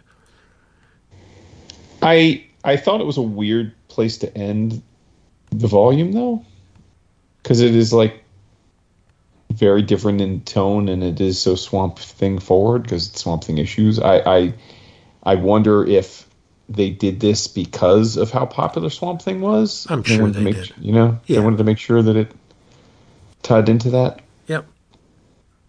That's um, I would guess that's exactly the reason. Mm-hmm. You, how many times have we seen uh, lower selling books crossing over with with? I'm, I'm not saying Swamp Thing was breaking records during its its tenure. It sold well enough to last hundreds of issues. So yeah. Yeah, yeah. Uh, but a fledgling title like Hellblazer, it's a no brainer to cross over with Swamp Thing because of the the history the two characters have. mm-hmm. And if if they can get more readers out of it, then then yeah. Um, I would have liked to have seen the continuity um, more like early Marvel with the Vertigo books, where you know somebody's on an adventure and it's like, oh, there's the Doom Patrol over there doing something. You know what I mean? Mm-hmm. How we used to mm-hmm. see the Avengers or Thor fly by in Amazing Spider-Man or or you know Captain America just dropping a pizza off at the Baxter building, like goofy stuff like that. I would have loved to, mm-hmm. to have seen that kind of cross pollination in early Vertigo. I mean, it was there, but it wasn't uh, as explicit as it was in the Marvel books. Yeah, I feel like Mandrake's art sticks out like a sore thumb too in this in this volume As because, being because it's so, so different. well, that could be Alfredo too. Sure. Uh, he's so heavy-handed, but holy mackerel, what a what a a, a, a, a skilled embellisher. I mean, there's it's unmistakable. You know Alfredo's work when you see it, and I think you know John realized that when they were doing the Savage Sword stuff. It's just like, wow, this guy's totally taken over. I, it's one of the best pairings ever, I think. But I have to put myself in Big John's shoes. If somebody eclipsed my work to the degree that Alfredo did, maybe I'd feel some kind of way. I don't know. Yeah, it is worth noting that uh, in the in the uh, annals of John Buscema original art market, uh, Alcala inked stuff is like far and away the cheapest stuff. And that's amazing to me because that's the first stuff I would go for. Interesting. Yeah, I think. th- Uh, Yeah, I'm on the other side of that one, but Yeah, that's a two-headed monster, as far as I'm concerned. You get um, one of the all-time greatest uh, pencilers paired with one of the all-time greatest inkers. Like that's just those Savage Sword stories are amazingly beautiful, and I don't think they would have been. I, I shouldn't say that. I think Alfredo added a layer, uh, that special sauce that you. It's just a magical pairing. So I- you show me where someone could where I could buy those, and I'll pick up a page. I love those those stories. Yeah, yeah. I mean, we're. I mean, this is a relative thing, right? So it's not like they're cheap. so you're talking still like multiple thousands of dollars per page. Not really. No, not for the uh, not for the Buscema Buscema Conan, especially the Alcala stuff is like like a a, a, a Buscema, well yeah no it, like couple like high hundreds you could get like a, a like an inventory page you know a page that's not particularly Conan forward or something like that but yeah I mean it'd be thousands these days for a prominent like Conan centric page sure I want a splash page. and I expect it for Christmas. well okay I mean then you're talking you know big bucks hey, if you're gonna go, go deep. true true So uh, let's let's sum it up. What, what do you think? W- worthwhile experience? Did you learn Oh, anything? for sure. from? Yeah, really, really glad, really glad we, we, we read this. Um, like I said, I almost feel like it's like completing a long going to do list. You know, this was this was pretty much this and as of two years ago, this and Sandman were the only two uh, seminal Vertigo uh, books I hadn't really delved into much. So um, definitely happy to have done it. Like I said, it was very good, really very good. I I, I, I didn't come. It's funny having not read that much Constantine over the years. He's exactly as I thought of him. Like when I think of the character, this is what I think of him as. It, like so, so I guess he's always he's someone that seems to have been the model that that that they set for him. It seems to be a fairly consistent way they've portrayed him because that's Don't don't fuck with what works. yeah, yeah. I will say, I, I mean, I, and I don't. I assume this changes over over the 300 issues. Um, he he doesn't like he doesn't come across as that much of a of a mage in these issues, right? Like, I mean, I'm sure he he certainly has dalliances with magic, and he's clearly a magic wielder, but but he doesn't come across as a particularly adept or or, or badass ma- magic wielder in these. Um, I assume that I assume over time we see him capable of a lot more. Yeah, yeah. He's a chaos magician. Right, right, right. That's what I'm saying. I mean, but but so that's the one thing I was a bit surprised by. This seemed he seemed a lot more human than I expected him to in this. Um, but uh, but yeah, all in all, I thought it was it was it was good. It was good. I mean, uh, you you were joking with me about how I hadn't started this until uh, yesterday, and uh, and I have to say, I mean, it was it was a definitely a, an engaging, pretty pretty fast read. Like once I started, I I, I plowed right through it. Well, it's like you know, popcorn. Yeah. yeah, yeah. You can't really stop. So, yeah. and I definitely would read more. And and and I do think uh, it seems like I've we've heard over the years by people begging us to discuss Constantine and Hellblazer that you can definitely jump around. Um, yes. Yeah. Because I'm never. I mean, realistically, I'm never going to go back and read 300 issues of this. It's that's just never going to happen. So, but I am curious to jump into some of the uh, arcs that people think are the best arcs. Because I get the sense that you won't feel too lost if you do that. So, Yeah. and it's kind of and and it's it's a character. It's a series that like pretty much most I don't want to say everybody, but it felt like a lot of people, almost everybody you could think of, wrote the character. We've got Ellis, you've got Azzarello, you've got I, there, there's just there's there been a bunch of writers that um, have just had their fun with the character and and and took them on some some wild rides. So yeah, I do definitely want to um, jump around and and I know that um, Hard Time was mentioned as as another one for uh, on the list, but um, yeah, I think uh, I think as time time comes, I'll if if I see any if I see any collections at a con or uh, anywhere, I'll just um, read them as as they come along. I think um, Delano aside, one of the best regarded writers to ever tackle Hellblazer is Garth Ennis. Because um, Yeah. inv- invariably, whenever you encounter a Hellblazer fan, you go, what's your favorite story? It's usually Dangerous Habits. And that's the one Yeah. where John gets lung cancer. Mm-hmm. Yeah, and I won't say how it ends, but it's it's a it's a brilliant and spectacular ending, and it's it's an amazing story. It's definitely one that sticks out. Um, there's another one I think he wrote um, with Richard Corbin, where uh, John's in prison, and That's that's hard to that's that's Azzarello. oh, Azzarello wrote that right. Yeah. it really really good story, but Yeah, I it's mean, Richard Ennis Corbin, had- so Ennis had two runs, 41 through 83. There was a guest writer for 51, but he did he so he did 42, 42 issues and what's that for like probably four years, and then he came back and did one more arc, uh, 129 and 133, uh, a couple years later. So he, I mean, he was it, the predominant chunk of his run was directly following Delano's run, uh, which were the first 40 issues. Um, and then Delano wrote 84 and 250 as well. I guess guest spots coming back. Then Paul Jenkins for a huge. Ch- What's interesting about this is is is people stuck around. I mean, Paul Jenkins wrote 30, 40, uh, what is it? Uh, tw- uh, almost 40 issues. Then Warren Warren. See, it's funny because like I feel like I thought Warren Warren Ellis only wrote nine issues. yeah, Like I feel like his name's associated with this a lot. It's like he only wrote nine issues, uh, which is interesting. Well, I mean, it, it was a good gig. You got on, you know, Hellblazer. You can. I think the character is so robust and, and vivid and well constructed that the stories. I don't want to say they write themselves, but you can manipulate that character wonderfully.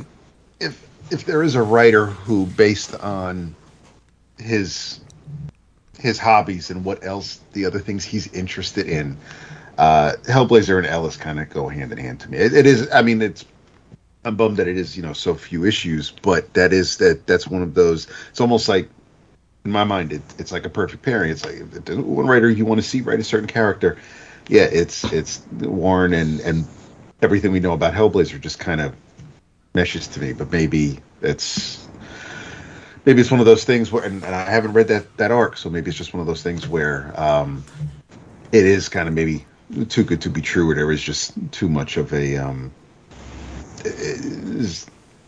no no way to separate the um, the art from the artist. Something I don't know. I'm just, but it, it is. It's I I do I like the character a lot. I remember. Um, I I think I saw the entirety of um of the Keanu movie, and I'm not trying to compare. I'm not trying to say that you know when it comes to source material or what you're going to adapt or whatnot. It, it's it, Well, that's Dangerous only. Habits. The movie is it? Yeah, the movie. Oh, the movie's based on that. Oh, yeah, Interesting. yeah.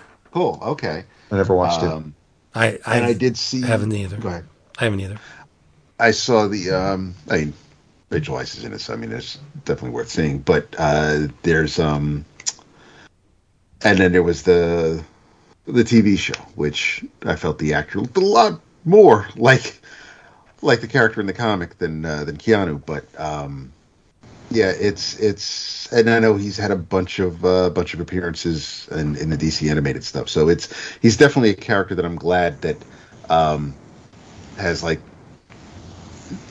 grown beyond uh, the, the introduction in Swamp Thing and kind of became his own thing. And obviously, there's the whole Justice League Dark and being part of the whole um, magic section of the DCU. It, it's um, Romantically involved with Zatanna. That's got to be a who hasn't been? Oh, But it's be like- it- nice. it's, I am, uh, but it's still true. But he's kind of like he's. It's almost like he's um.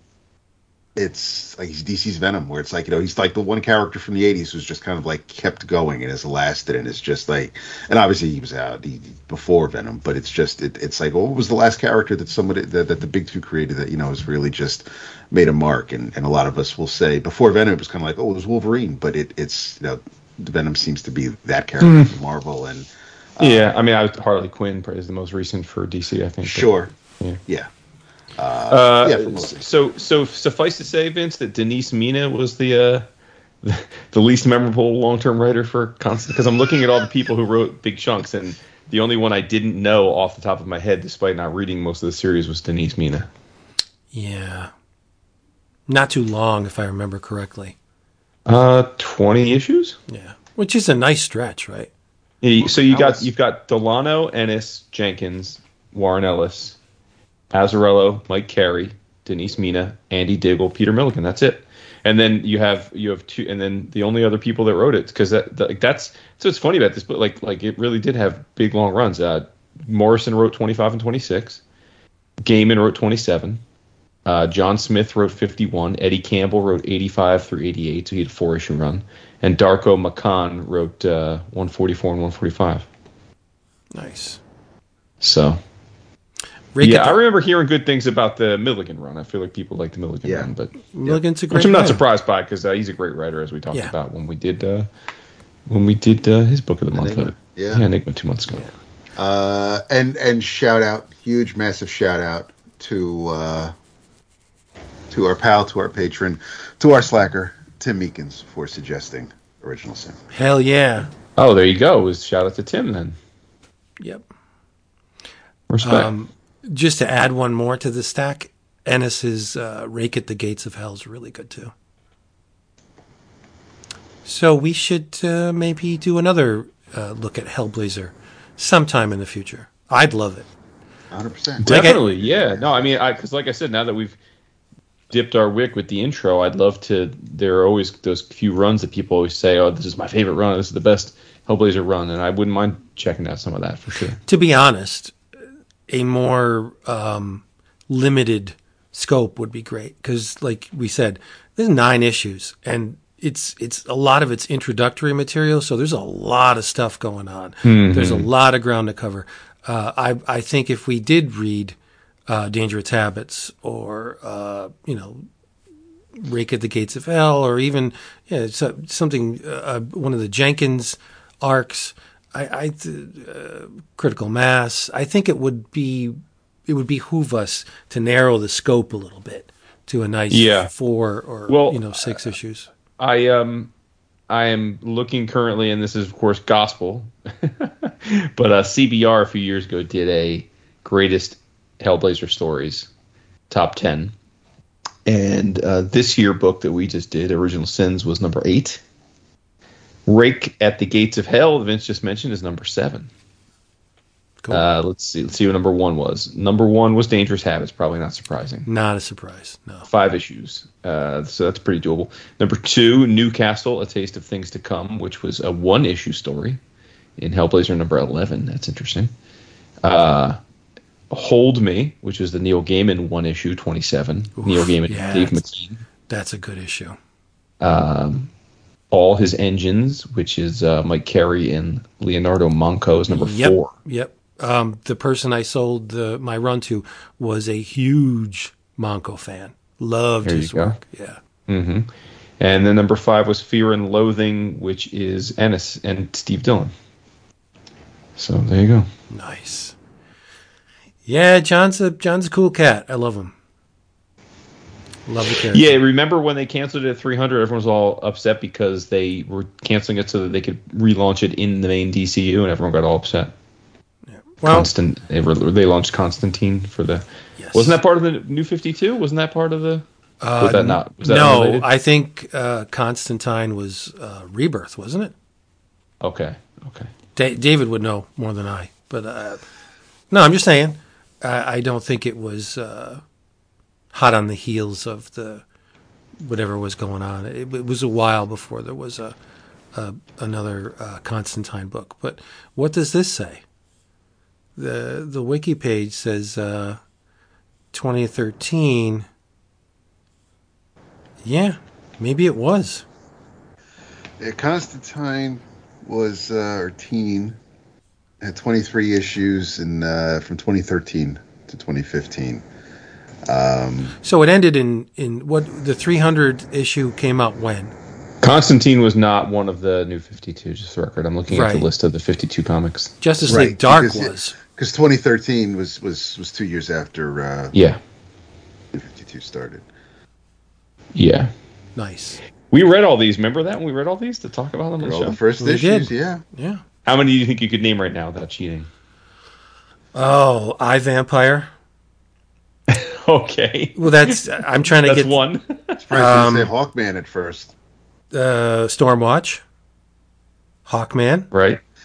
Superboy. Uh, no, Hawkman. That's incorrect. Wait, Hawkman wasn't one of the first run. Mm-mm. Huh. Nice And- try though. Animal Man, Swamp Thing. Uh, action, Yeah. Batman, Frankenstein. Oh yeah, action number. Yep, action. Yep, yep. Sorry. action, Batman, uh, Detective, Green uh, Arrow. Green Arrow. Let's see. Uh, what was the the one with the demon in the uh, medieval setting? Oh yeah, yeah, yeah, yeah, yeah, yeah, yeah. Shit. uh, Resurrection Man. Correct. Oh, you know what? It's Savage Hawkman. That's why there's no. oh, yeah. There you go. Uh, Weird War Tales or um, with the the, the western. Oh, All that- Star Western. Yes. Yeah, Yep. Yep. Very Yeah. good. Mhm. uh, was Voodoo or Grifter? It was Voodoo and Griffin. Voodoo and Grifter. That's correct. Yeah. Good job, that. Yep. Uh, well, of course, Justice League America. Um, Just Green Justice Lantern. League. Just Justice League. oh, right, right, right. Yeah, okay, yeah. Uh, Green Lantern, Green Arrow. Uh, yeah, you said Superboy already. Batgirl. Um, Mm-hmm. Detective and Batman, of course. Wonder Woman. Yeah. Of course. Interesting. Um, I'm not googling this at all. You're doing better than I thought you guys were o- going to do. Omac? Yes. Yep. That was DiDio. DiDio wrote that. Legion. yeah. There was three Legion books. Legion Lost, Mm-hmm. Legion of Superheroes, and what was the third one? Not was it Super? No. Was it Superboy and the Legion of Superheroes? I don't think so. There was a Superboy. Just Right. Yeah. Well, I mentioned yeah, It was written by Lemire, and um, there was uh, uh, Stormwatch. I said Stormwatch. Daft, uh, yeah, Vince said that. Oh, okay, good, good, good. There was three Legion books. Why can't I remember the other one? Yes, yes, there was. Or was every, everybody was like, "What?" the- there was Legion Lost, Legion of Superheroes, and Yep. Mm, mm, mm, what's that third one? I don't see a third one, so I maybe there was there, there was another Justice League book, wasn't there? Though by, by Yes. Lemire. Okay, Well, Vince said Justice League Dark, Yeah. that was okay. Yeah, but there was a third Justice League book. JLI, Justice League International. Oh, Oh wow. Okay. That, that doesn't connect at all. Did we read that No. one? We must have read it. Yeah, we read it. Yeah. All right, well, you guys, you guys missed Aquaman, Yes, we uh, Batman and Robin. Not to did. confuse Okay. The Batman. Finch. Batman the Dark, Batman the Dark Knight. That's the Finch book. Uh, David maybe. Finch. Bat, The- the- Batwing, Oh, right. Wow. Batwoman, because you said Batgirl, but Batwoman. Birds of Oh, Prey, Birds of Prey, Birds of Prey. Black Hawks, Yes. Blue Beetle, Of course. Catwoman.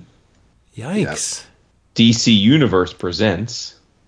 Oh yeah. I Uh, don't, de- I don't Yeah, remember that. I don't remember that one at all. Deathstroke, um, Demon Knights, That's the one. Bada boom. I should have known. Fla- uh, Flash. I think you might have said Flash. Um, Frankenstein, Agent of Shade. I said that. Yep. Yep. Yep. Okay.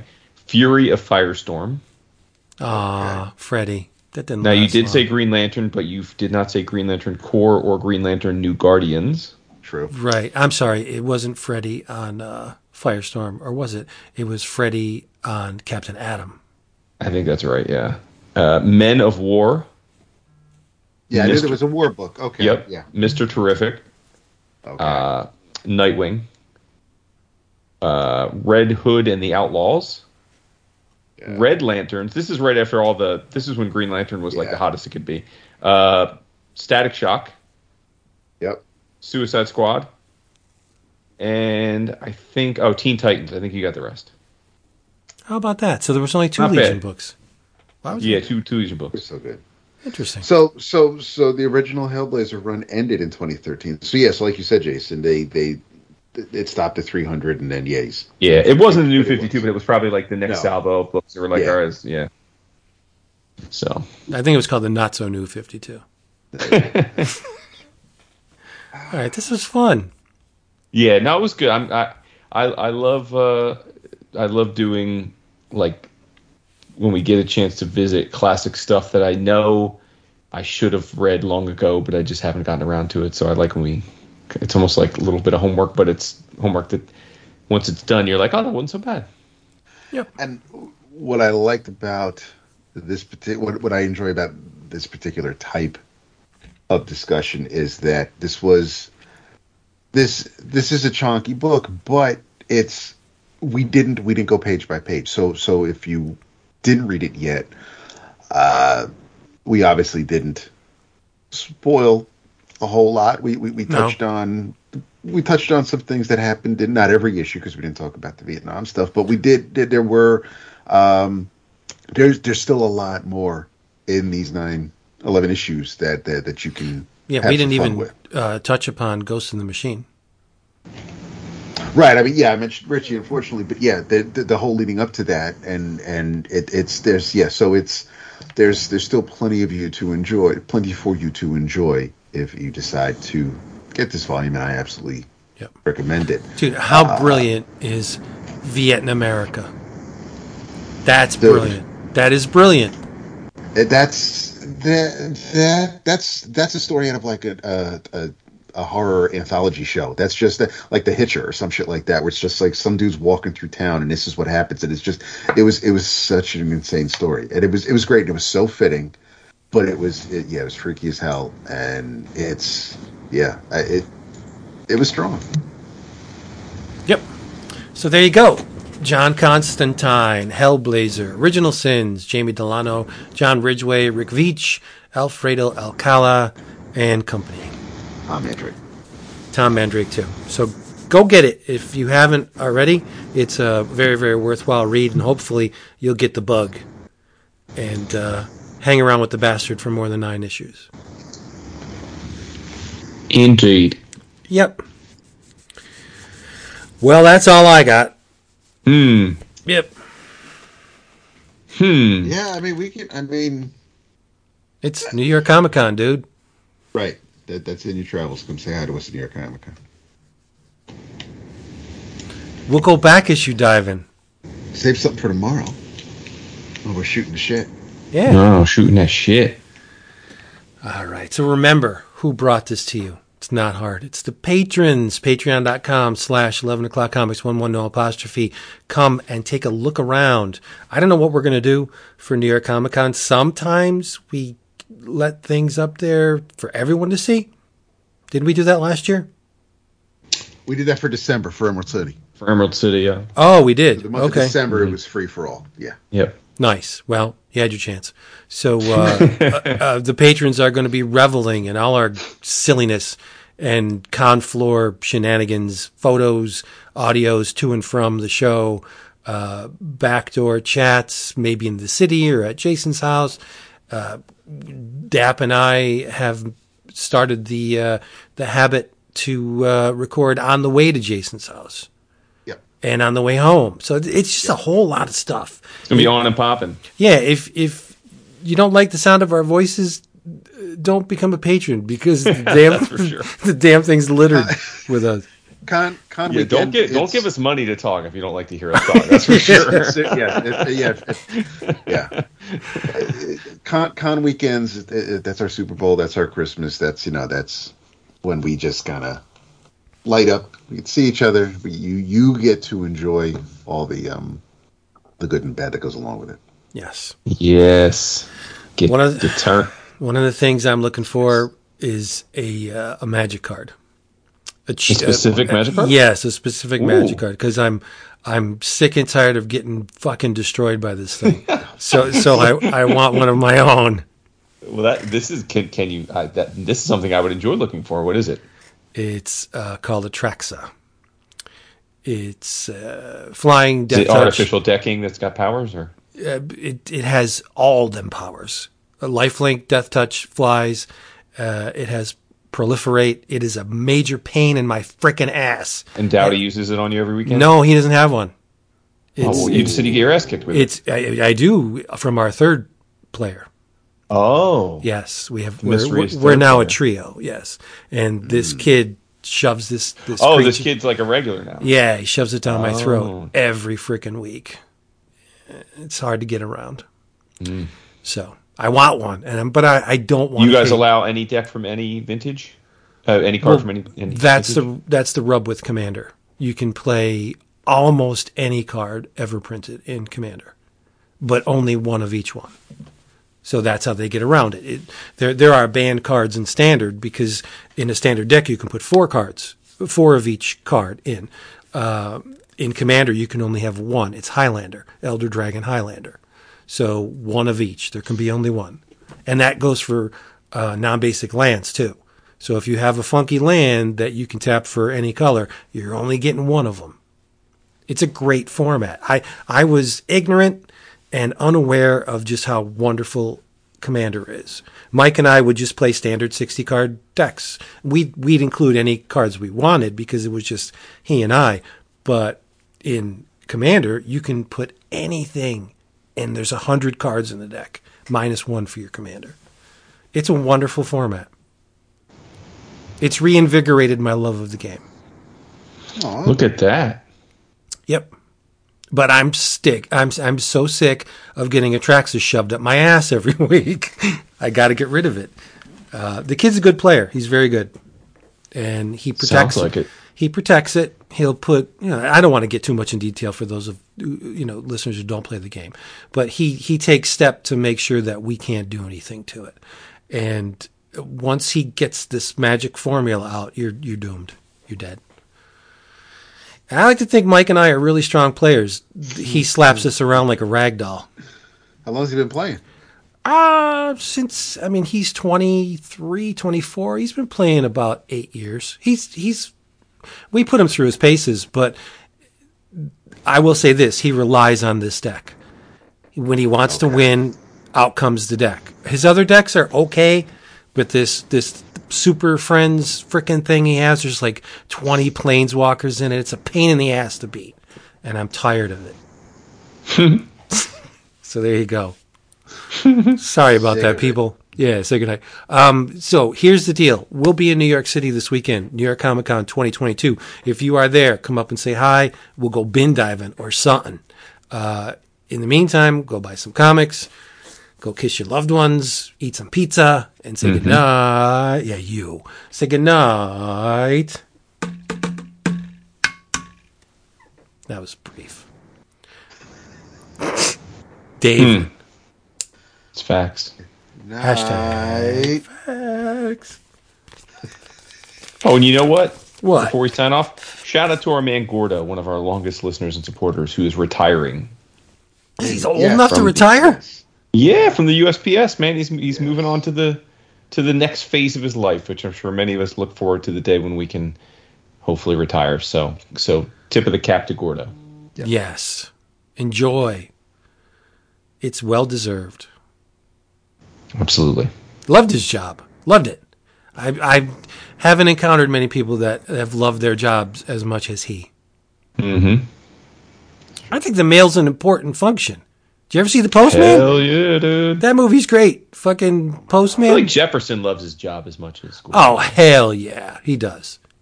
if I had hair, I'd go get my hair everything cut by. Jefferson. But Tom Petty's in The Oh. Postman. It's a great movie. Well, you don't like it? I haven't seen it. Oh, it's wonderful. Mm. It's a The what if. world. It's a what if that could happen. Yeah. All right, we're out of here. Did you say David? I did. When Yeah, Yeah. we'll, we'll, we'll give he it. knocked it out. Bye. Tell them you love them because it's true. Yep. Oh, and for those that are still listening, uh, we've had a lot of inquiries about an EOC type of a get together. The way if if we do anything, it's going to be impromptu, and and we will let you know on uh, the Slack and the Facebook group. We will we will give you a heads up. So, uh, but uh, it's still very much a coin toss. It really depends how the weekend flows. I'll be wherever you look. Like a bad penny. bathrooms at at the urinal next to Peter David. With my shoelaces scraping the floor, baby. There we go. Perfect. You're gonna throw those away? Uh, no, why? Why would I do that? oh my god. They're gone. I touched the bathroom floor. That's it for that one.